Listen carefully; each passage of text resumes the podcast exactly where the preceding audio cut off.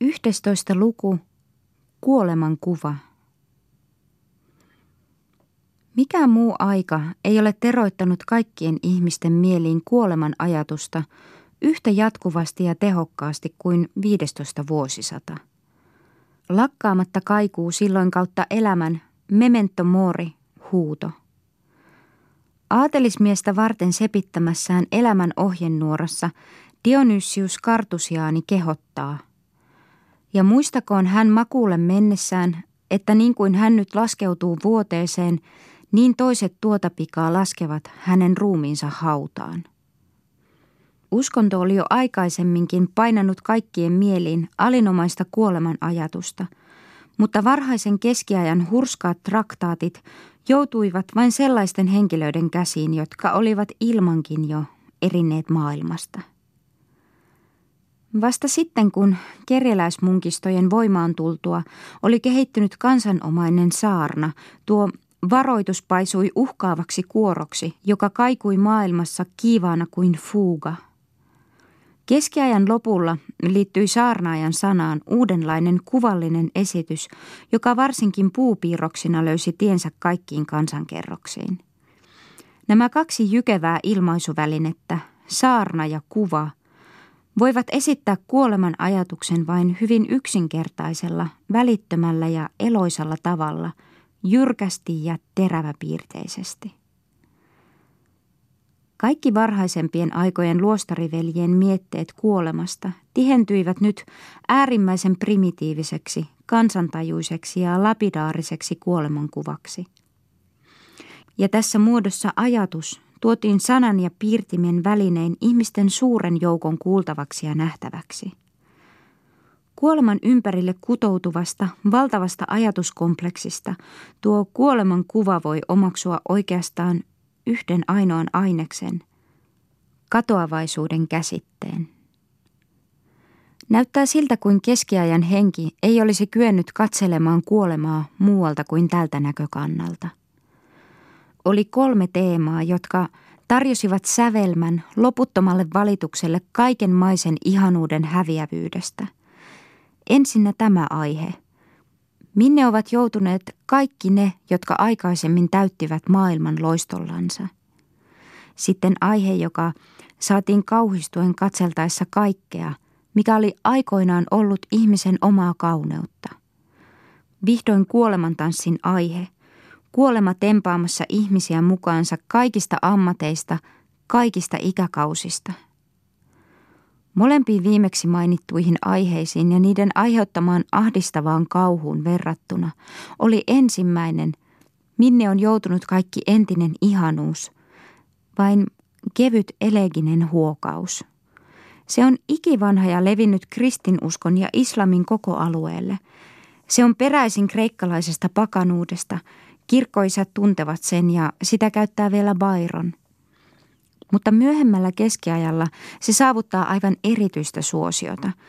Sen äänilajiin ovat viritetty kluniasenssimunkin Bernard Morleelaisen vuoden 1140 paikkeilla sepittämät raskaat riimitetyt heksametrit.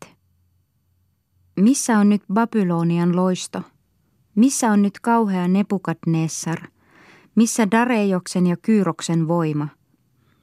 Jäljettömiin he ovat häipyneet, kuin raide, jolla pyörät eivät enää vieri. Heidän maineensa jää, se lujittuu, mutta he ovat mädänneet. Missä on nyt Caesarin rakentama Kuuria Julia?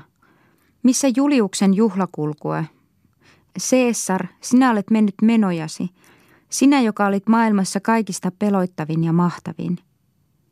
Missä on nyt Marius ja Fabricius, joka ei välittänyt rahasta? Missä on Pauluksen kunniakas kuolema ja muistettava teko? Missä Demosteneen jumalainen, missä Siseron taivaallinen ääni?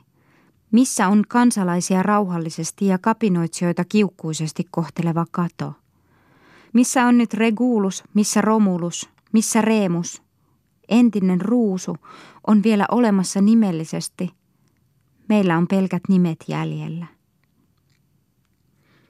Se kaikuu jälleen vähemmän koulumaisesti säkeistä, joissa lyhyemmästä rakenteesta huolimatta on säilynyt loppusoinnullisen heksametrin vakaa sävel. 13. vuosisadan fransiskaani runoudesta. Jacopone da Todi, Joculator domini, on kaiken todennäköisyyden mukaan sepittänyt säkeistöt, joissa on otsikon Cur mundus militaat sub vana gloria alla seuraavat rivit. Sano, missä on muinoin niin jalo Salomon, missä Simpson, voittamaton sotapäällikkö, missä kasvoiltaan ihmeenkaunis Absalom ja suloinen Joonatan tuo Ylen rakastettava. Minne loistava rikas Krassus, joka ajatteli vain ateriaansa. Sano, missä on puhetaidostaan kuuluisa Tullius tai kaikista nerokkain Aristoteles. Dessas on pukenut saman aiheen useita kertoja runon muotoon. Cherson käyttää sitä saarnoissaan, Dionysius Kartusiaani traktaatissaan neljästä äärimmäisestä. Jastella punoo siitä pitkän runoelman Kuoleman peili, muista puhumattakaan. Villon osaa liittää siihen uuden ajan korostuksen, herkän surumielisyyden vivahteen balladissa Entisen ajan naisista, jossa on toistosäkeenä Mutta missä on menneen talven lumi?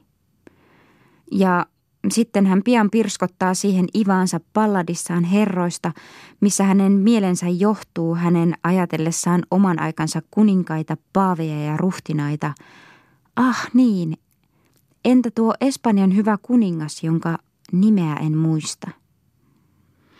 Tuota ei olisi rohjennut tehdä kunnon hovilainen Olivier de la Marche, kun hän tuttua aihetta käyttäen muistelee oman aikansa ruhtinatarvainajia. Mitä on jäänyt jäljelle kaikesta ihmisten kauneudesta ja ihanuudesta? Vain muisto, nimi.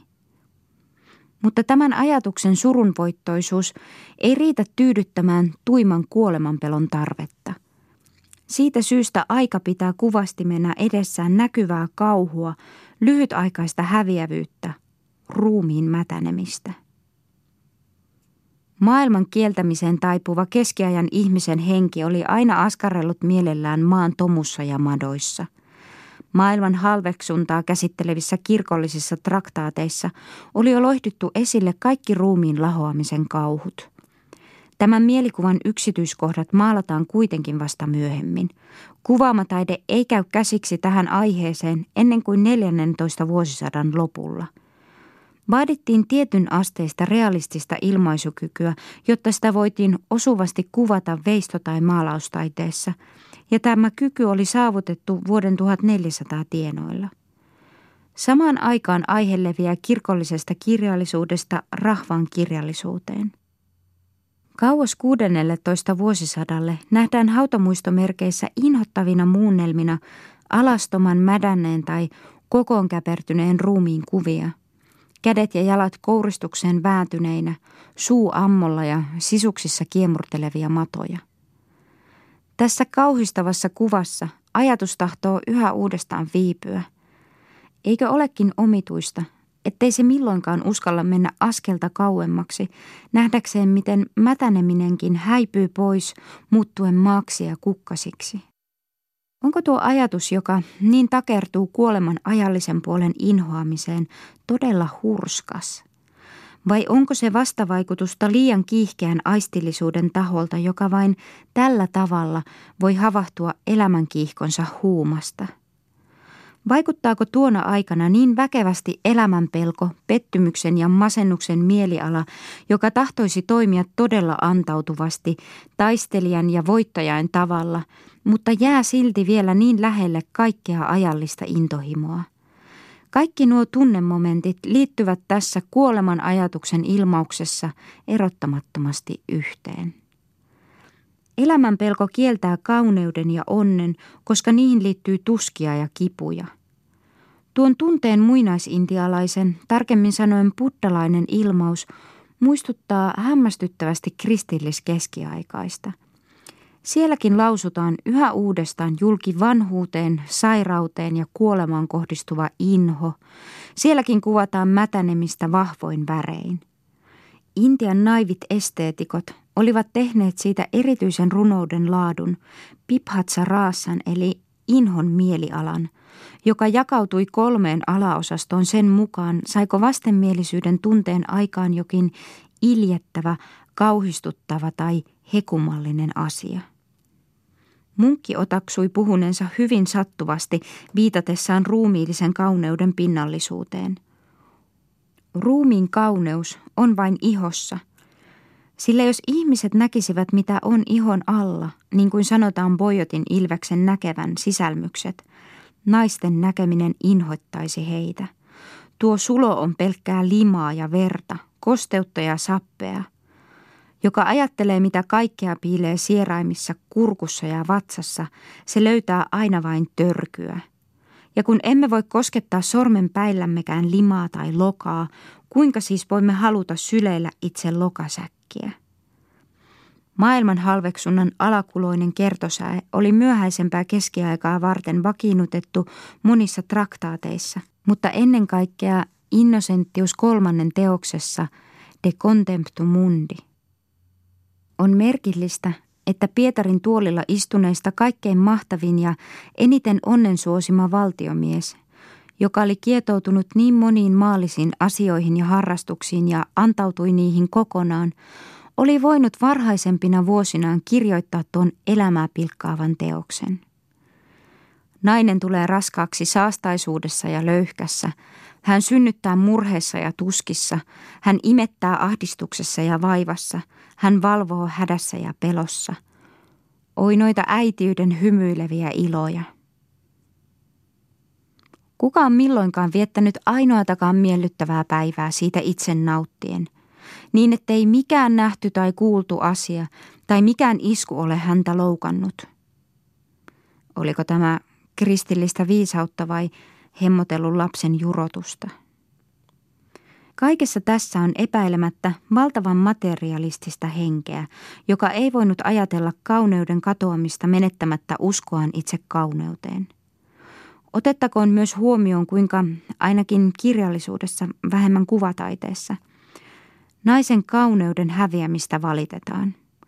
Tässä on tuskin mahdollista erottaa toisistaan uskonnollista kehoitusta kuoleman sekä kaiken maallisen katoavaisuuden ajattelemiseen ja vanhan kurtisaanin valitusta kelpaamattomaksi käyvän kauneutensa rappeutumisesta.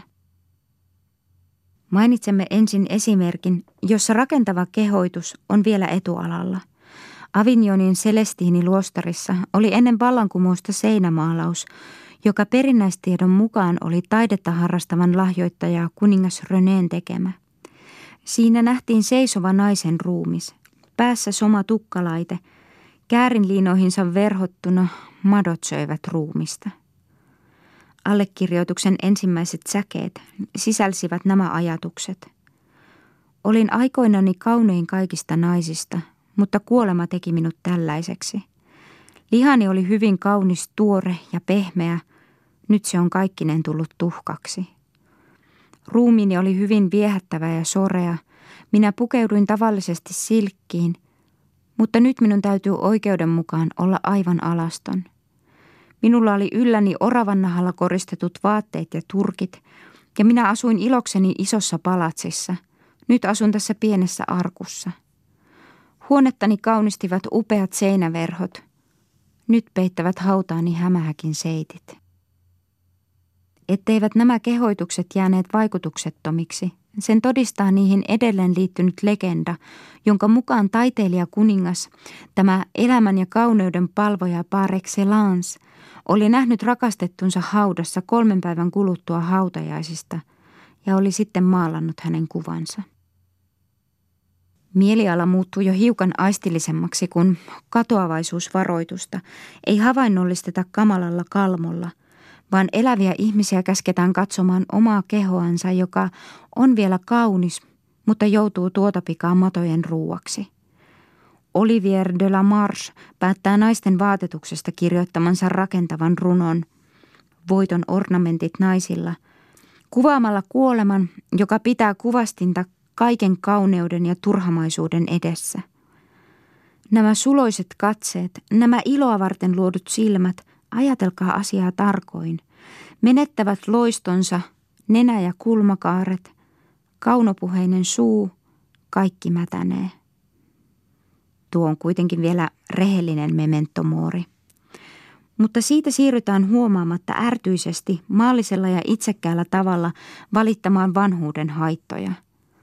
Jos elätte luonnon suoran juoksun, jonka monet ovat juosseet loppuun 60 vuoden iässä, kauneutenne vaihtuu rumuudeksi ja terveytenne synkäksi sairaudeksi, ja te olette täällä maan päällä vain toisten vaivoina. Jos teillä on tytär, olette vain hänen varjonsa, häntä etsitään ja halutaan, mutta äidin hylkää jokainen.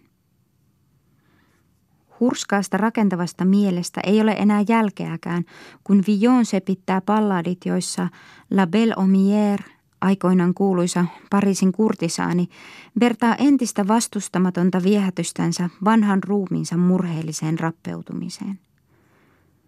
Millaiseksi on muuttunut tämä sileä otsa, tämä vaalea tukka, kaarevat kulmakarvat, silmien leveä väli, iloinen katse, jolla ennen vangitsin viisaimmankin. Kaunis suora nenä, ei liian suuri eikä liian pieni. Sirot ulkonemattomat korvat, leuka kuoppineen, kirkkaat soikeat kasvot ja nuo kauniit punaiset huulet. Otsa on kurttuinen, hiukset ovat harmaat, kulmat kaljut, silmät sammuneet. Erääseen eteläisten buddhalaisten pyhän kirjan runolliseen osaan sisältyy laulu hurskaasta vanhasta nunnasta Ambapalista, jonka menneisyys oli samanlainen kuin La Belle Heaulmièren. Hänkin vertaa entistä kauneuttansa ihmisiä inhottavaan vanhuuteensa, mutta iloitsee kiitollisena siitä, että tuo mitätön kauneus on hävinnyt. Mutta onko tämän ja edellä mainitun tunteen välinen ero niin suuri kuin meistä saattaa näyttää? Se ankara vastenmielisyys, jota ruumiin hajoaminen viritti ihmisten mieliin, selittää samalla, miksi annettiin niin suuri arvo sille, että eräiden pyhimysten, kuten esimerkiksi Viterbron pyhän Roosan, ruumis ei mädännyt. Marian kallisarvoisimpiin ihanuuksiin kuuluu, että hänen ruumiinsa taivaaseen astumisen takia säästyi maassa mätänemästä. Tässä ilmenee pohjaltaan materialistinen henki, joka ei voinut irtautua ajattelemasta ruumista. Sama henki tulee näkyviin myös siinä, että ruumiita käsiteltiin toisinaan erikoisen huolellisesti. Oli tapana heti kuoleman jälkeen maalata ylhäisen vainajan kasvot niin, ettei niissä ennen hautausta näkyisi mitään muutosta. Erään Pariisin vankilassa ennen tuomion julistamista kuolleen turlypäänien kerättiläislahkoon kuuluneen saarnaajan ruumista säilytettiin 2 viikkoa kalkkitynnyrissä, jotta se voitiin polttaa elävän kerättiläisnaisen kanssa. Yleisesti oli tapana leikellä ylhäisten henkilöiden ruumiita ja keittää niitä, kunnes liha irroittui luista. Luut puhdistettiin, pantiin kirstuun ja lähetettiin juhlallisesti haudattaviksi. Sisälmykset ja muu, mitä oli jäljellä, kuopattiin paikalla. Näin tehtiin säännöllisesti 12. ja 13. vuosisadalla sekä piispojen että eräiden kuninkaiden kuoltua. Paavi Bonifatius kieltää sen vuonna 1299 ja jälleen 1300 sanoen, että se on inhottava, raaka väärinkäytös, jota monet uskovaiset harkitsemattomasti noudattavat kauhistuttavan tavan mukaisesti. Paavit myönsivät kuitenkin monesti eri vapauksia tästä kiellosta vielä 14. vuosisadalla ja englantilaiset noudattavat tapaa vielä 15. vuosisadalla Ranskassa ollessaan. Yorkin Edwardin ja Suffolkin Gravin, Michael de la Polin, ylhäisimpien Azincourtin taistelussa kaatuneiden englantilaisten ruumiit käsiteltiin mainitulla tavalla. Samoin käy itse Henrik Viidennen, William Glasdalein, joka hukkuu kun Jeanne d'Arc vapauttaa Orleaan, ja erään Sir John Falstaffen veljenpojan, joka kaatuu vuonna 1435 sääntö niitä piiritettäessä. 14. vuosisadalla tulee käytäntöön omituinen sana macabre, eli kuten se alkuaan kuului, macabre. Minä tein makabren tanssin, sanoo runoilija Jean le Fèvre vuonna 1376. Tuo sana on erisnimi, olkoon sen etymologia, josta on paljon kiistelty mikä tahansa. Vasta paljon myöhemmin abstrahoitiin la danse macabresta, kuoleman tanssista, adjektiivi, joka on käyttämänämme saanut niin tarkan ja omalaatuisen merkitysvivahduksen, että voimme sanoa makaberiksi koko myöhäiskeskiaikaista kuoleman näkemystä. Kuoleman käsite makaberissa muodossaan löytyy meidän päivinämme pääasiallisesti maalaiskalmistoista, missä sen kaiku vielä kuullaan hautamuistomerkkien runosäkeistä tai nähdään niiden kuvioista. Keskiajan lopulla tämä käsitys oli suuri kulttuuriajatus. Kuoleman mielikuvaan tuli uusi, järkyttävän fantastinen aines, kammo, joka nousi aaveiden pelon ja säikkymisen kauhistavalta tajunnan alueelta. Kaikkea vallitseva, uskonnollinen ajatus muunsi sen heti moraaliseksi, liitti sen memento moriin, mutta käytti mielellään koko sitä puistottavaa suggestiota, jonka mielikuvan kummitusmainen luonne toi mukanaan. Kuolemantanssin ympärille ryhmittyy eräitä sen sukuisia kuoleman yhteyteen kuuluvia esityksiä, jotka ovat samoin omansa peloittamaan ja varoittamaan. Vertaus kolmesta elävästä ja kolmesta kuolleesta käy kuolemantanssin edellä. Se tulee esille jo 13. vuosisadan ranskalaisessa kirjallisuudessa. Kolme nuorta aatelismiestä kohtaavat äkkiarvaamatta kolme rumaa vainajaa, jotka viittaavat entiseen maalliseen suuruutensa sekä pikaiseen loppuun, joka odottaa toisia, eläviäkin. Pisan Campo Santon vaikuttavat kuvat edustavat tämän aiheen varhaisinta esitystä suuressa taiteessa. Veistokset Pariisin Église des Innocences'in portaalissa, johon Berin herttua antoi kuvata saman aiheen, ovat hävinneet. Mutta miniatyyrit ja puupiirrokset tekevät sen 15. vuosisadalla yleisesti tunnetuksi, ja se on seinämaalauksissa hyvin laajalle levinnyt. Kolmen elävän ihmisen ja kolmen vainajan esitys taiteessa liittää toisiinsa mätänemisen inhottavan kuvan ja sen kuolemantanssissa havainnollistuvan ajatuksen, että kaikki ovat kuoleman edessä tasa-arvoisia. Aiheen taidehistoriallinen kehitys saa tässä tulla vain ohimennen puheenalaiseksi. Kuolemantanssi näyttää sekin olevan peräisin Ranskasta, mutta miten se on syntynyt? Onko se todella näytelty vai vain kuvattu? Kuten tiedämme, ei Emil Maleen väite, että aiheiden kehittely 15. vuosisadan kuvaamataiteessa on säännöllisesti saatu draamallisten esitysten katselemisesta, ole koko laajuudessaan kestänyt kritiikkiä. Kuolemantanssiin nähden voisi kuitenkin olla niin laita, että tuon väitteen torjunnassa täytyisi tehdä poikkeus ja otaksua, että näytelmä todella on ollut tässä aikaisempi kuin kuvallinen esitys. Joka tapauksessa kuolemantanssi sekä näyteltiin että maalattiin tai piirrettiin puuhun varhemmin tai myöhemmin. Purkundin herttua esityttää sen 1449 palatsissaan Pryhässä. Jos meillä olisi jonkinmoinen käsitys sellaisen esityksen näyttämöllepanosta, väreistä, liikkeistä, valon ja varjon häilynnästä tanssivien vaiheilla, voisimme ymmärtää kuolemantanssin ihmismieliin virittämän ankaran säikähdyksen vielä paremmin kuin Guillaume Marchand ja Holbeinin puupiirroksia katsellessamme. Nuo puupiirrokset, joilla pariisilainen kirjanpainaja Guillaume Marchand koristi Danse Macabreen vuonna 1485 ilmestyneen ensimmäisen painoksen, olivat jokseenkin varmasti lainatut vuonna 1424 Pariisin Cimetière des Innocents pylväshallin seinään maalatusta kaikkein kuuluisimmasta kuolemantanssista.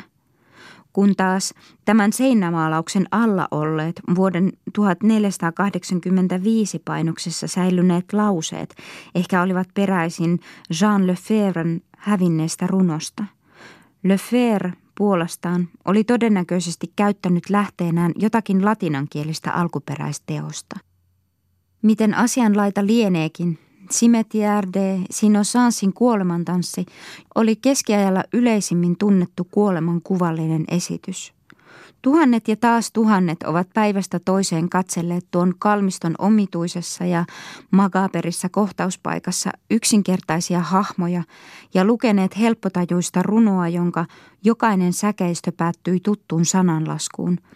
Samalla lohduttautuen ajattelemalla, että kaikki ovat samanarvoisia kuolemassa ja peläten omaa loppuansa. Missään muualla ei ole ollut niin paikallaan apinaa muistuttava kuolema, joka irvistellen vanhan jäykän tanssimestarin tapaan astellen kehotti keisaria, aatelismiestä, päiväpalkkalaista, munkkia, pientä lasta, narria ja kaikkien muiden ammattien harjoittajia tulemaan seuraansa. Saammeko vuoden 1485 puupiirroksista suunnilleen saman vaikutelman kuin aikanaan eläneet katselijat noista kuuluisista seinämaalauksista? Jos tahtoisi saada jonkinmoisen käsityksen Innocensin kuolemantanssin aikaansaamasta vaikutelmasta, täytyisi ennemmin katsella La Chaise-Dieu -kirkon vastaavaa teosta, jossa aavemaisuutta vielä korostaa maalauksen keskeneräisyys. Ruumis, joka palaa 40 kertaa noutamaan elävää ihmistä, ei oikeastaan ole vielä kuolema, vaan vainaja. Säkeet mainitsevat hahmoa nimellä Le Mort. Se on vainajien, ei kuoleman tanssia. Tässäkään ei ole luurankoa, vaan ruumis, jossa on vielä hiukan lihaa ja jonka vatsaontelo on leikattu auki. Vasta vuoden 1500 paikkeilla suuresta tanssijasta tulee luuranko sellaisena, kun sen tunnemme Holbeinin teoksista. Tällä välin on myös epämääräisen kuolleen kaksoisolennon mielikuva tihentynyt aktiivisesti, persoonallisesti elämänlankaa katkaisevan kuoleman kuvaksi. Minä olen kuolema, varma kaikille luoduille. Näin alkaa 15. vuosisadan lopulla sepitetty, vaikuttava espanjalainen kuolemantanssi. Vanhemmassa kuolemantanssissa on väsymätön tanssija vielä elävä ihminen sellaisena, miksi hän pian muuttuu. Hänen itsensä peloittava toistuma, kuva, jonka hän näkee kuvastimesta. Ei kuten jotkut tahtovat asian käsittää, joku samaan säätyyn kuuluva ja samanarvoinen aikaisemmin kuollut henkilö. Juuri se, että kuolemantanssi sanoi katselijoille, tämä olette te itse, ennen muuta antoi sille kammottavan tehon. Ei myöskään fresko, joka korosti kuningas Renén ja hänen puolisonsa Isabellan hautamonumentin holvia Angérin katedraalissa, kuvannut todella itse kuningasta. Siinä nähtiin luuranko, vai lieneekö tämäkin ennemmin ollut ruumis? Yllään pitkä viitta istumassa kultaisella valtaistuimella ja potkaisemassa jaloillansa pois mitroja, kruunuja, maapalloa ja kirjoja. Pää nojasi luisevaan käteen, joka yritti tukea vaappuvaa kruunua. Alkuperäisessä kuolemantanssissa oli vain miehiä. Koska tarkoituksena oli liittää kaiken maallisen häviävyyttä ja turhuutta koskevaan muistutukseen yhteiskunnallista tasa-arvoisuutta tähdentävä opetus, miehet yhteiskunnallisten ammattien ja arvojen edustajina luonnollisesti tulivat etualalle. Kuolemantanssi ei ollut vain hurskas varoitus, vaan myös yhteiskunnallinen satiiri ja siihen kuuluviin säkeisiin sisältyy heikkoa ironiaa. Mutta sitten sama Guillaume Marchand julkaisi lisäksi naisten kuolemantanssin, johon Martial d'Auvergne sepitti säkeet. Tuntemattoman piirtäjän työ ei vastannut aikaisemman julkaisun hänelle tarjoamaa mallia. Hän keksi omalta osaltaan vain inhottavan luurangon, jonka päälailla vielä liehuu vähän hiuksia. Naisten kuolemantanssissa tulee jälleen heti esille sensuaalinen aines, joka oli läpinäkyvänä myös valituksessa, että kauneus rappeutuu ja mätänee. Kuinka olisikaan voinut olla toisin laita? Ei ollut 40 naisten ammattia ja säätyä. Varasto tyhjentyi, kun otettiin huomioon ylhäisimmät säädyt, kuningatar, aatelisnainen ja niin edelleen. Muutamat hengelliset toimet tai säädyt, appedissa ja nunna sekä pari sellaista ammattia kuin naiskauppiaan, hoitajan ynnä muun sellaisen. Vajaus voitiin täyttää vain siten, että katseltiin naisia heidän elämänsä toisiaan seuraavissa vaiheissa, siis tyttöä, rakastettua, morsianta, nuorikkoa, kohtuista vaimoa. Ja niin tekee tässäkin tapauksessa memento morin kimakammin kaikuvaksi se, että valittaen kaivataan entistä tai milloinkaan nauttimatonta iloa ja kauneutta. Kuoleman kauhistavasta esityksestä puuttui vielä jotain. Itse kuoleman hetken kuvaus. Tämän hetken peloittavuutta ei osattu teroittaa ihmisten mieliin elävämmin millään muulla tavalla kuin viittaamalla Lasarukseen. Sanottiin, ettei tämä ollut ylösnousemuksensa jälkeen tuntenut muuta kuin jo kerran kokemansa kuoleman surkeata kauhua. Ja jos vanhurskaan täytyi niin pelätä, kuinka paljon enemmän syntisen? Kuolonkamppailun mielenkuvaaminen oli ensimmäinen niistä 4 viimeisestä asiasta, joita ihmisen oli hyvä lakkaamatta ajatella. Ne olivat kuolema, viimeinen tuomio, helvetti ja taivas. Sellaisenaan tuokin mielikuva kuului kuolemanjälkeisten asioiden piiriin. Puhumme tässä lähinnä vain ruumiin kuolemaan liittyvästä kuvittelusta. 4 viimeisen seikan, mitä likeisin sukulainen, on Ars Moriendi, 15. vuosisadan luomus, jolle samoin kuin kuolemantanssille kirjapaino ja puupiirros hankkivat laajemman vaikutusalueen kuin millään hurskaalla ajatuksella oli milloinkaan ollut. Se käsitteli niitä 5 kiusausta, joilla paholainen yrittää pauloa kuolevaa, uskon epäilyksiä, epätoivoa synneistä, kiintymystä maalliseen hyvään, omasta kärsimyksestä aiheutuvaa epätoivoa ja vihdoin ylpeilyä omista hyveistä. Yhä uudestaan tulee enkeli lohdutuksellaan torjumaan saatanan ansoja. Itse kuolonkamppailun kuvaus kuului vanhaan hengelliseen kirjallisuuteen. Siinä tulee aina näkyviin sama esikuva. Jastella on runoelmassaan Kuoleman peili yhdistänyt kaikki tässä mainitut motiivit. Hän aloittaa järkyttävällä kertomuksella, joka tälle kirjailijalle ominaisesta juhlallisesta pitkäveteisyydestä huolimatta on vaikuttava. Hänen kuoleva rakastettunsa kutsui hänet luokseen ja sanoi murtuneella äänellä: "Ystäväni, katselkaa kasvojani. Nähkää, mitä tuskallinen kuolema tekee, älkääkä sitä koskaan unohtako. Tässä on hän, jota olette hellästi rakastanut, ja tämän ruumiin, joka on omanne, ruman ja likaisen, te menetätte ainiaksi. Siitä tulee maan ja matojen löyhkäinen ateria. Kova kuolema tuhoaa kaiken kauneuden." Tämä antaa runoilijalle aiheen kuoleman kuvastimen kirjoittamiseen. Aluksi hän käsittelee täydellisesti aiheen, missä ovat nyt maailman suuret, aivan liian laajasti, hiukan koulumestarimaisesti, sisällyttämättä siihen hitustakaan Villoonin kevyestä surumielisyydestä. Sitten seuraa jotain kuolemantanssin luonnoksen tapaista, mutta siitä puuttuu voima ja kuvittelu. Lopuksi hän esittää Ars Moriendin runomittaisesti. Näin hän kuvailee kuolonkamppailua. Hänessä ei ole ainoatakaan jäsentä eikä osaa, joka ei tunne mätänevänsä. Ennen kuin henki on lähtenyt, kohottaa ruumiissa murtuva sydän korkealle rinnan, joka tahtoo painua selkärankaan. Kasvot ovat täpläiset ja kalpeat ja silmät päässä hämärtyneet. Hän ei voi puhua, sillä kieli takertuu kitalakeen. Valtimo vavahtelee ja hän huohottaa. Kaikki luut nyrjähtävät sijoiltansa. Kaikki hermot jännittyvät katketakseen. Villon kerää kaiken tuon puoleen säkeistöön paljon vaikuttavammin. Yhteisen esikuvan silti havaitsee. Kuolema saa hänet vapisemaan, kalpenemaan, nenän käyristymään, suonet jännittymään, kaulan pöhöttymään, lihan pehmenemään, nivelet ja hermot venymään ja oikenemaan. Sitten seuraa taas aistillinen ajatus, joka yhä uudestaan läpäisee kaikkia näitä kauhukuvitelmia. Sinä naisen ruumis, joka olet niin hento, niin sileä ja pehmeä, niin suloinen, täytyykö sinun odottaa sellaista kauhua? Niin, tai mennä elävänä taivaaseen.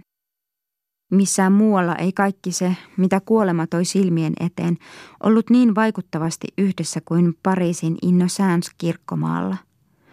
Siellä ihmismieli sai maistaa Magaberin kauhua täysin määrin. Monesta syystä juuri tämä paikka edusti keskiajan hartaasti kaipaamaa synkkää pyhyyttä ja kirjavaa kaameutta.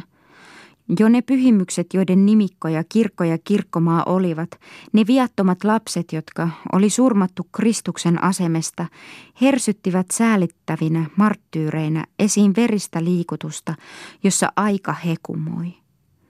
Juuri tällä vuosisadalla tuli viattomien lasten palvonta hyvin etualalle. Betlehemin pienten lasten jäännöksiä oli useita ja Ludwig XI lahjoitti heidän muistolleen vihitylle Pariisin kirkolle kokonaisen viattoman, joka makasi isossa kristallilippaassa. Tässä hautausmaassa ihmiset tahtoivat mieluummin kuoltuansa levätä. Eräs Pariisin piispa hankki sieltä hautansa hiukan multaa, koska häntä ei voitu haudata sinne. Siellä makasi vierekkäin köyhiä ja rikkaita, sillä kalmistoa, johon 20 seurakunnalla oli oikeus haudata vainajaansa, käytettiin niin ahkerasti, että luut täytyi kaivaa maasta ja hautakivet myydä aina jonkin ajan kuluttua. Ruumiin sanottiin maatuvan siinä niin nopeasti, ettei siitä ollut 9 päivän mentyä jäljellä muuta kuin luut. Pääkallot ja luut ladottiin sitten luuaittoihin hautausmaata 3 puolelta ympäröivän pylväskäytävän yläpuolelle. Niitä oli siellä mitenkään peittämättöminä tuhansittain saarnaamassa kaikkien ihmisten tasavertaisuutta. Holvikaarien alla voitiin kuolemantanssin maalauksesta ja runonsäkeistä nähdä ja lukea sama opetus. Noiden kauniiden luusäilijöiden valmistamista varten oli antanut rahaa muiden muassa Jalopuki Soo. Kirkon portaaliin oli Berin herttua, joka tahtoi päästä sinne viimeiseen lepoon, antanut veistää kuvan 3 elävän ja 3 kuolleen kohtauksesta. Myöhemmin 16. vuosisadalla oli vielä pystyssä suuri kuolema, joka on Louvren museossa ainoa jäännös kaikesta, mitä hautausmaalla on aikoinaan ollut. Tämä paikka merkitsi 15. vuosisadan pariisilaisille samaa kuin vuoden 1789 synkkä Palais Royal. Hautaamisen ja haudasta kaivamisen lakkaamatta jatkuessa se oli kaupunkilaisten kävely- ja kohtauspaikkana. Luuhuoneiden luota näkyi pieniä myymälöitä ja kaarikäytävien alta kevytkenkäisiä naisia. Olipa siellä vielä kirkon kupeella umpeen muuratussa komerossa erakkokin. Kerjäläismunkki saarnasi toisinaan paikalla, joka sinänsä oli kuin keskiaikainen saarna. Välistä sinne saapui lapsikulkue. Pariisin porvari sanoi, että lapsia oli 12 500. Kaikilla oli kynttilä kädessä ja he kantoivat jonkun viattoman Notre Dameen ja takaisin. Juhliakin sinne järjestettiin. Niin kovin oli kaikki kauhistuttava jälleen tullut tavaksi. Kun täten pyrittiin välittömästi kuvaamaan kuolemaa ja pakostakin täytyy jättää pois kaikki, mitä ihmismieli ei kyennyt kuvittelemaan, tajuntaan tunkeutuivat vain kuoleman karkeat aspektit. Kuoleman makaberista kuvasta puuttuu kaikki eleeginen, samoin kuin herkkäkin aines. Pohjaltaan tuo on hyvin maallista, itsekästä suhtautumista kuolemaan. Ei surtu niin paljon rakastetun ihmisen menetystä kuin valitettiin omaa uhkaavaa kuolemaa, jossa nähtiin vain onnettomuutta ja kauhua. Siitä ei löydy ainoatakaan ajatusta kuolemasta lohduttajana, kärsimysten loppumisesta, kaivatusta levosta, suoritetusta tai keskenjääneestä tehtävästä, ei mitään hellää muistoa, ei mitään alistumisen tunnetta, ei mitään surun jumalallista syvyyttä. Yhden ainoan kerran kuuluu pehmeämpi sävel. Kuoleman tanssissa puhuttelee kuolema päiväpalkkalaista näin. Kyntömies, sinä joka olet vaivassa ja tuskassa kaiken ikäsi elännyt. Kuolla sinun täytyy, se on varma. Mikään väistyminen ei auta eikä mikään vastustelu. Sinun tulee iloita kuolemasta, sillä se vapauttaa sinut suuresta huolesta. Silti kyntäjä valittaa, että täytyy jättää elämä, jonka hän on usein toivonut loppuvan. Martial d'Auvergne antaa naisten kuolemantanssissaan pienen tytön huutaa äidillensä. Pidä hyvää huolta nukestani, arpakuutioistani ja kaunista leningistäni. Lasten elämän liikuttavat äänenpainot ovat myöhäisen keskiajan kirjallisuudessa erittäin harvinaisia. Niillä ei ollut sijaa painavan jäykässä suuressa tyylissä. Kirkollinen enempää kuin maallinenkaan kirjallisuus ei oikeastaan tunne lasta. Tahtoessaan Le Reconfortissaan lohduttaa aatelisrouvaa, jonka pieni poika oli kuollut. Antoine de la Salle ei osaa tarjota hänelle muuta kuin kertomuksen pojasta, jonka nuori elämä tuhoutui vielä julmemmalla tavalla, koska hän sai surmansa panttivankina. Tuskan voittamiseksi hän ei voi antaa äidille muuta kuin opin, ettei pidä kiintyä mihinkään maalliseen. Mutta sitten hän kertoo vielä tarinan, joka on meille tuttu Vainajan paita -nimisenä kansansatuna. Kuollut lapsi tulee äitinsä luo pyytämään, ettei tämä enää itke, jotta pieni Vainajan paita saisi kuivua. Tässä on heti paljon hartaampaa sävyä kuin tuhansin äänin lauletussa Memento Morissa. Eivätkö kansantarinat ja laulut ehkä olekin tallettaneet noina vuosisatoina kaikenlaisia sentimenttejä, joita kirjallisuus tuskin tuntee? Myöhäisen keskiajan kirkollinen ajattelu tuntee vain kaksi äärimmäisyyttä. Se joko valittaa katoavuutta, vallan, kunnian ja nautinnon loppumista, kauneuden rappeutumista tai riemuitsee pelastetun sielun autuudesta. Kaikki, mitä oli siinä välillä, jäi lausumatta. Kuolemantanssin ja peloittavan luurangon täydellisessä kuvauksessa elävä tunne kivettyy.